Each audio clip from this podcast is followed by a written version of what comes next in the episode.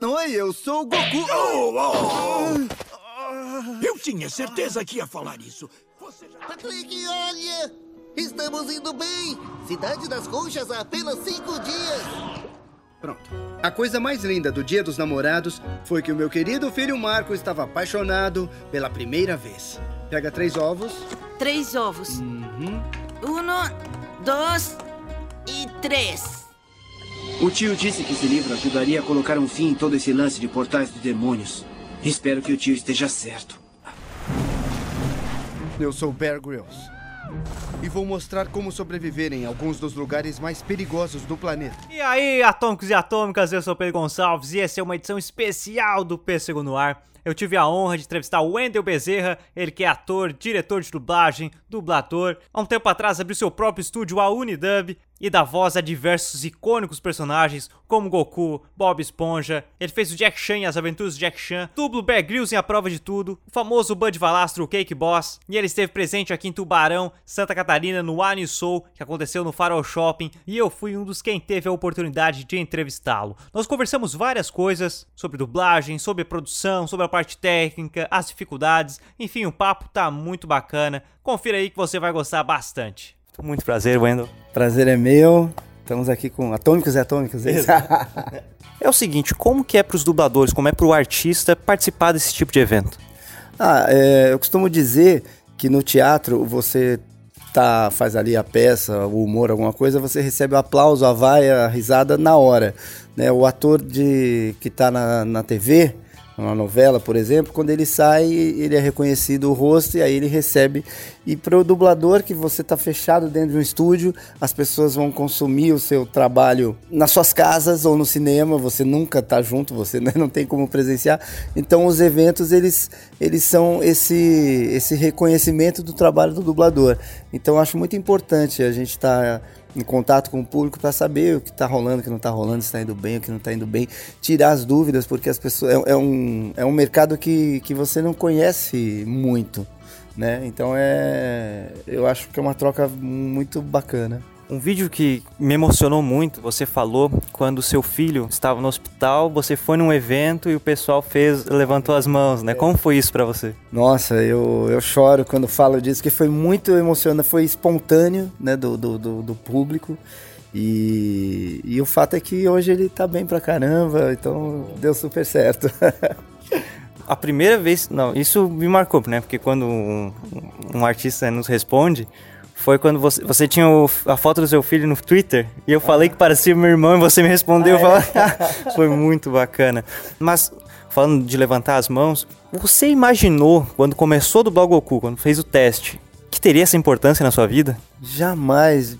Nem nos meus maiores devaneios. Eu jamais imaginei que, que aquele era um personagem tão importante e carismático e que ia mudar é, em vários aspectos assim, a minha vida pessoal e profissional.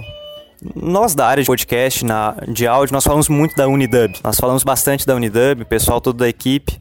Até tem muita curiosidade em, uhum. em, ir lá. Como que foi a ideia de abrir a Unidub? Como que foi o estalo, assim, ah, eu acho que agora é necessário começar a investir nessa área? É, eu sempre fui diretor, sempre. Eu era diretor de dublagem da Alamo, né? Por uns 15 anos. Aí a Alamo fechou e a Alamo tinha uma maneira muito particular de lidar com a dublagem, né? Historicamente era um estúdio que, que fazia um bom trabalho e tal. E aí quando a Alamo fechou e eu fui dirigir em, em outros lugares, eu tive dificuldade de me adaptar, porque os estúdios, eles acabam querendo mais produtividade do que qualidade. E eu achava que, que é possível você ter uma produtividade razoável, mas manter a qualidade. Então eu acabei falando, quer saber, vou tentar abrir um estúdio. E deu certo, graças a Deus. Vocês trabalham com cursos lá também? Como que funciona? Não, uh, eu fazia parte, a gente tinha um curso, né, eu e meu irmão, da, que era a Universidade de Dublagem, mas hoje é, a gente se separou, então eu não, até por falta de tempo também, eu não, não, não faço mais cursos. E então eu estou bem dedicado ao estúdio e ao meu canal no, no YouTube e outros projetos que eu estou inventando aí, arrumando pra cabeça. É, até você já adiantou um pouco sobre a nossa última pergunta, que era falar sobre a Alamo. Porque dois estúdios nós falamos bastante que nós sentimos saudade. Nós sentimos saudade da Herbert Richards no Rio e de São Paulo a Alamo, que marcou demais. Como a comunidade da dublagem, como você e seus colegas são referente a essa saudade, digamos assim? Nossa, todo mundo é, é unânime, assim, não tem ninguém que, que fale, ah, ainda bem que eu, ah, eu não me importava, não. Ah, tanto a Herbert quanto a Alamo eram não só referências, mas teve muita história ali, sabe? Realmente a, essas duas empresas fizeram parte da, da, da história e do crescimento é, da dublagem, né? Muitas, muitas vozes famosas e atores incríveis nasceram nesses lugares, então existe um, uma saudade assim e, e, um carinho muito grande meio que por todo mundo. Eu nunca, eu nunca ouvi ninguém reclamar. É claro que às vezes, na época, às vezes tem um ator ou outro que tá brigado, né? Que, que teve algum problema lá, não sei o quê. Mas hoje que é passado, todo mundo tem um, um, um respeito e um, um, carinho saudoso, assim, pelos dois estúdios. Eu falei que essa era a última, mas agora é o seguinte: dublar ou dirigir? Qual é mais difícil? Dirigir. É? é? dirigir é mais difícil, porque dublar é você com você mesmo, né? Você tá lá e tá realizando ali o seu trabalho. Agora, dirigir, você dirige 40 pessoas que passam por aquele filme. E o dublador ele vai, faz a parte dele e vai embora, já vai para outro estúdio, já vai fazer outra coisa. O diretor ele assiste o filme antes, ele prepara, aí ele vai trabalhar cada ator.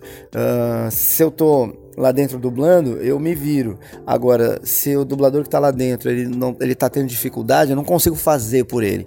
Então você tem que achar mecanismos e formas para ajudar o trabalho a sair.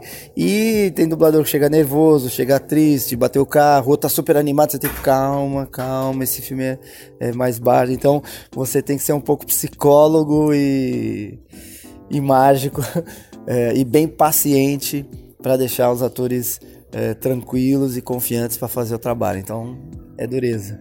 Vou, vou te confessar uma coisa que o pêssego surgiu, digamos, você influenciou também de certa forma, porque nós começamos, eu tinha um blog anterior e eu fiz a crítica de Dragon Ball A Batalha dos Deuses. Falei do Felipe Grinan como Whis uhum. e falei da sua direção. Eu comentei, comentei como foi a sua direção, achei muito bacana. E o Felipe compartilhou, falou de você e foi aí que começou. Legal. E foi aí, então, vamos dizer que graças a, a esse review foi que começamos bacana. o nosso, nosso podcast. Quero te agradecer muito. Meus amigos, esse foi o Wendel Bezerra, muito obrigado. Obrigado, eu que agradeço aí o carinho. Desejo mais sucesso aí, boa sorte para vocês. E tamo junto. Você pode pedir pro pessoal assinar o Pêssego Atômico? Sim, por favor, galera, assina aí o Pêssego Atômico porque promete ser cada vez mais atômico. Muito obrigado mesmo. Valeu, obrigado. Então é isso aí, meus amigos. Espero que vocês tenham gostado dessa entrevista, desse programa. Eu pretendo fazer muitas outras entrevistas, que é uma coisa que eu gostei bastante de fazer e tem muito artista legal para nós entrevistarmos. E se você gostou, deixe seus comentários, compartilhe esse podcast, por favor. Comente com seus amigos, porque o melhor jeito é no boca a boca, é falar que você está acompanhando os podcasts aqui do Pêssego. Nós agradecemos demais. Se você estiver ouvindo nosso podcast e quiser colocar no seu Instagram ou na sua rede social, pode nos marcar arroba Atômico, porque nós vamos compartilhar e mostrar que vocês estão junto conosco aqui nos nossos programas. Beleza então? Um forte abraço, um beijo e até mais.